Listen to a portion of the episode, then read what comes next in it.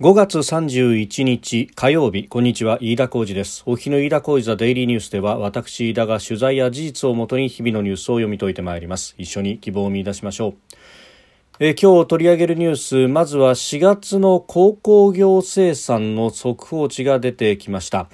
えー、前の月と比べて1.3%減95.2という数字になっております、えー、中国のロックダウンなどに伴って生産物流が停滞した影響が出たというところです。でその中国は5月の景況感が49.6と3ヶ月連続で節目を割ったというようなニュースも出てきております。でこれに伴ってですねあの経済を支えるという意味なのか、えー、それにしては随分と、まあ、しょぼいというところですが2022年度の補正予算が今日成立をしております。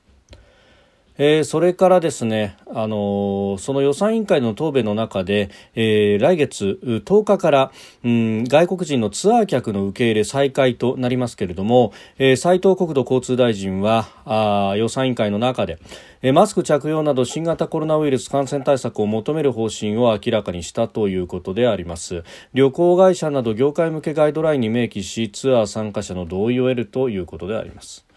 それからですね、えー、北海道電力の泊原発のえー、原子力発電所のですね運転の差し止めあるいは廃炉まで求めたあ道内の住民らの訴訟でありますが、えー、札幌地裁は今日運転差し止めを命じたということであります。一方で廃炉の請求は棄却をしました。え収録しておりますのが5月31日日本時間の夕方5時20分というところです。すでに東京の市場閉まっております。日経平均株価の終値は昨日と比べ反落89 89円63銭安。2万7279円80銭で取引を終えました。えー、原油価格が上がってきているということで、えー、日本経済への悪影響を警戒する売りが優勢だったということであります。で一方で中国のこの、経済指標が出てまいりました。あ購買、えー、製造業購買担当者指数 PMI、えー、5月49.6と、まあ、下げて、3ヶ月連続で下げたということでありましたが、市場関係者の受け止めでは、悪化のペースに鈍化が見られたということで、えー、支援材料になったということであります。えー、さて、その足元の経済、4月の鉱工業生産指数は1.3%マイナスとなっております。うん電子部品やデバイス工業あるいは生産用機械工業自動車工業などが低下したということで3ヶ月ぶりのマイナス。えー、中国、上海をはじめとするロックダウンに伴って生産物流が停滞した影響が出たということであります。まあ、定価は7業種、え、上昇8業種ということで、まあ、あの色分けとしてはまちまちという形になりましたけれどもただ自動車など、えー、主要産業が軒並み落ち込んだということがあったようであります。まあ、この中国のロックダウンは中国国内のみならずこうして全世界にも影響を及ぼすということで非常に影響が大きいというところであります。で、えー、中国はというと、えー、国家統計局が今日景況感を示す製造業購買担当者指数 PMI を発表しておりますが、えー、5月の数字が5月の末に出るというですね非常に不思議なんですが49.6ということで前の月から見ると2.2ポイント上昇したものの3ヶ月連続で、えー、不況の判断の節目となる50を下回ったということであります。まあロックダウンもしている、まあ、一部再開したとはいえですねえー、厳しいというところが出てきております。まあ、この辺でですね、えー、習近平、えー、国家主席が、まあ、経済も含めてすべて取り仕切るという形だったものに、まあ、徐々にほころびが見えてきているというところで、うん、えー、もともと国務総理、まあ、中国の首相というものは内政、中づく経済を、まあ、担当することが多かったんですけれども、この習近平体制になってからですね、経済も含めてすべて習近平職ということで、えー、李克強首相の影は非常に薄くなっていて、失脚かなんてことも言われている時期もあったんですけれども、えー、ここへ来てまた存在感が増えてきているということが言われております。今月の半ばにはですね、えー、中国の内陸部、えー、雲南省を訪問したというような、えー、ことがですね、えー、ネット上の SNS などに動画が投稿されておりました、えー、政府機関だとか大学、民間企業、それから少数民族の家庭なども視察をしたということなんですが、で、特にですね、この雲南大学に行った時など、えー、視察中はほ、ほとんどずっとマスクをつけないで市民らと対話をしていると。で、ええー、李克強氏を取り巻く聴衆もノーマスクであるということがあってですねこれが、まああのえー、チャイナウォッチャーたちから何かの変化の予兆ではないかということで、えー、見られておりました。えー、まあ、ゼロコロナ政策というものを習近平氏が苛烈にこれを行ってですね、まあ、とにかく、えー、感染者が一人でも出ればその住んでいるマンション全部隔離するんだというようなあるいは住んでいる、えー、その尺と呼ばれるうんまああこの町内会のようなですね、えー、地域の塊すべてロックダウンをするんだというぐらいに、えー、厳しいことをやってておりますがそしてそれが感染力の強いこのオミクロン株においては、えー、合理的ではないということがあの子飼いの WHO にまで、えー、テドロス事務局長にまで指摘される始末というところですがしかしながら、えー、習近平国家主席は、えー、武漢から始まるこの新型コロナ、えー、武漢でですね、えー、苛烈に抑え込んで、そして、えー、ゼロコロナにしたじゃないかと、えー、武漢でできたことを上海でできないはずがない、北京でできないはずがない、他の都市でできないはずがない、中国全土でできないはずがないと。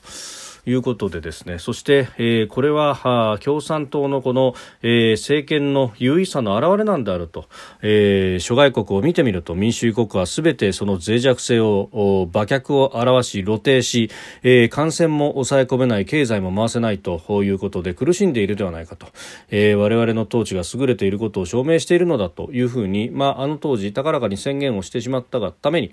えー、今ですねこの、まあ、上海は明日からロックダウンを解除するということでありますが、えー、感染が拡大した上でも、えー、ゼロコロナ政策を続けざるを得ないということ、まあ、それにプラスしてですね、えー、中国産のワクチンの効きがなかなか悪いいまいちだということがあって、えー、十分に重症化予防等々ができきらないということもまたあこの事態に拍車をかけている部分があるわけであります。で、まあ、あの子供だとかですね、えー、基礎疾患を持っていない、えー、若い人に関しては、えー、感染しても非常にに軽微な場合も多いと、まあ、あのもちろん一部重症化することがありますので、えー、そこは気をつけなければならないと、えー、ただ、その一部であっても重症化する人が多いというところにおいて中国は、えー、まだまだ医療リソースの脆弱な部分があるので、えー、ゼロコロナに踏み出すのはリスクがあるというふうに、えー、思っているのかもしれませんけれども、まあ、このままあまたゼロコロナをやってで感染者が減ってで、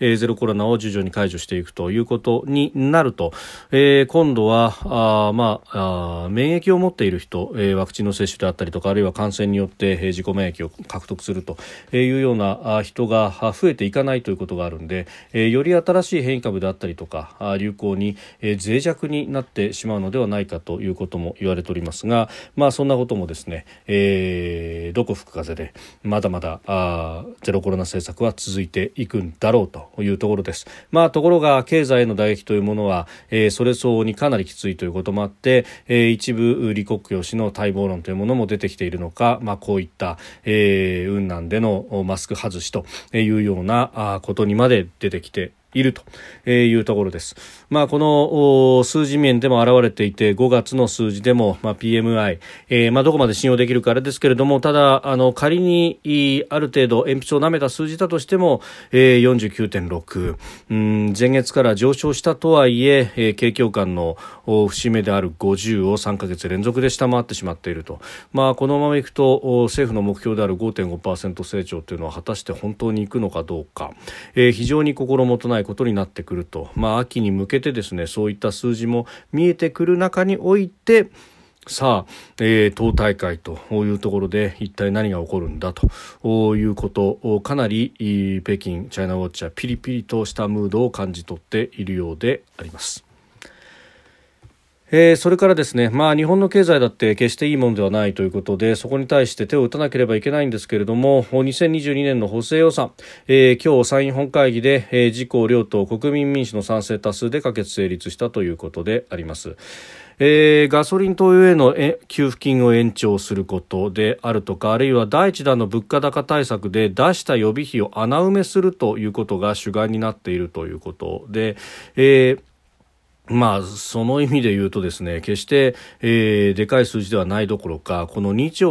7000億という規模はありながら、えー、実に資する部分というのは一体いくらになるんだということを考えるとですね、えー、全く心もとないというところであります。まあ、これ、さらなるというよりは、まあ、これで埋め戻したですね、予備費を、じゃあ今度は参院選の前に、えー、どう使っていくか、そして参院選の後にはまた国会が召集されますんで、そこで二次補正生というようなことにもなるのかというところですが、まあ、非常にこう渋鎮であることをですね、えー、体現しているようなあ形だなというところであります。で、このですね、あの予算委員会の審議の中で、えー、斉藤国土交通大臣が、えー、6月10日に受け入れを再開する外国人観光客に対して、えー、マスク着用を求める方針を明らかにしたということであります。まあ、旅行業界向けの指針に明記してツアー参加者に同意を得る形を取るということなんですが、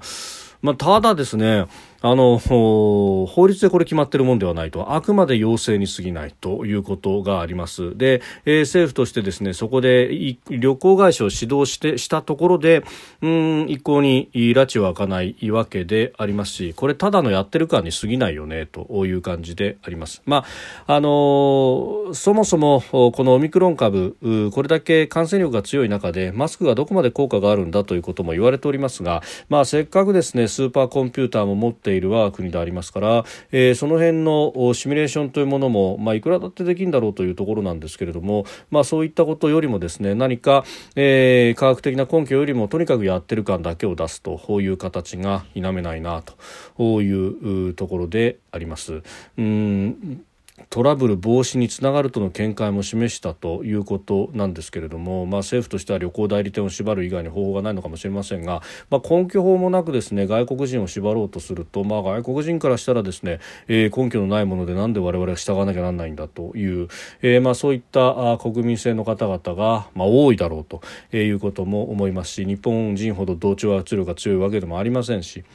えー、となるとまあ、どういったことになっていくのかあるいはこれここをですね、えー、銭湯にして、まあ、なし崩し的にマスク外しというものが、えー、行われていくのかというところですけれども、まあ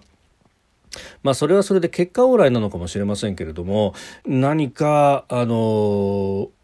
気持ちの悪さは残るというところは、まあ、否めないんではないかと、えー、科学的な根拠というものが示せるもんなら示して、えー、そして、えー、マスクを大手を振って外すというようなことになっていくべきなのではないかということも思うところであります。えー、それからですね泊原発の再稼働についてのハードルというのがまた一つ上がったようであります、えー、北海道電力泊原発で事故が起これば生命や身体の安全に脅かされるとして、えー、道内の住民らが北海道電力に対して廃炉運転差し止めを求めた訴訟の判決、えー、札幌地裁は今日運転の差し止めを命じたということです。廃炉の請求は棄却をしたということであります。えー、まあ、これ2013年からですね、えー、この泊原発は再稼働を、えー、要請して、えー、原子力規制委員会とずっとやってきたわけですけれども、まああのー、活断層の評価等々をめぐって、まあ、相当に時間がかかってき、たと、うん、いうことがあると、まあ、そしてその中でですね、えー胆振東部地震が起こりそして全土ロックダあ全土ブラックアウトというものまで起こってしまったと、えー、電力がなくなるということに関する、えー、生命、えー、の危機というものがですね、えー、最も間近に迫ったというところであります。であの地震自体は、まあ、夏に起こったということがありましたんで、えー、そこまで、えー、深刻になりませんでしたがもしこれが冬に起こっていたら、えー、多数の死者が、えー、出ていた、えー、当事者などもかなり出ていたんではないかということは、まあ、あの当時ですね、え北海道に取材してもいや夏で本当に良かったということを皆さん口々に言っていたぐらいに、まあ、その冬にブラックアウトした時の恐ろしさというものは、まあ、身に染みて感じている部分であります。まあ、もちろんですねあの電力のベストミックスというところで、えー、一つが倒れても大丈夫なような系統にしておかなければならないというのは確かにそうなんですが他方、えー、営利企業としてのコストカットというものが求められる中で、えー、原発というものの存在と、まあ、安全の確認されたものから再稼働するというのは、えー、岸田政権の、まあ、方針でもあるというところであります。が、えーまあ、原子力規制委員会が今ルール審査している中で、えー、この裁判所の判断というものがですね、えー、どこまで科学的な根拠に基づくものなのかというのは、まあ、あの様々なところでの訴訟において、えー、指摘されて、えー、指摘され続けているところであります。うんまあ、あの審査が二重三重になってしまうという一体うんどこと話をすればいいんだということにもまあなりかねないと。ということでありますが、うん、他方これによってですね、まあ、あエネルギーの代金が上乗せされたりだとかあるいは再生可能エネルギーの賦課金などが、えー、上乗せされる等々で、えー、道民がむしろ苦しんでしまうというような事態にもなってくる、えー、全体の最適というのをどう捉えるかというところが、えー、重要になってきますし私は使える原発はきちっと使ってですね、えー、それによって、まあ、特にこれだけエネルギーが、えー、エネルギー価格が世界中で高騰しているという中でありますから、えー、使えるものはは使っていくべきなんではないかということを強く思うところであります。飯田浩司ザデイリーニュース月曜から金曜までの夕方から夜にかけてポッドキャストで配信しております。番組ニュースに関してご意見感想飯田 TDN アットマーク Gmail.com までお送りください。飯田浩司ザデイリーニュースまた明日もぜひお聞きください。飯田浩司でした。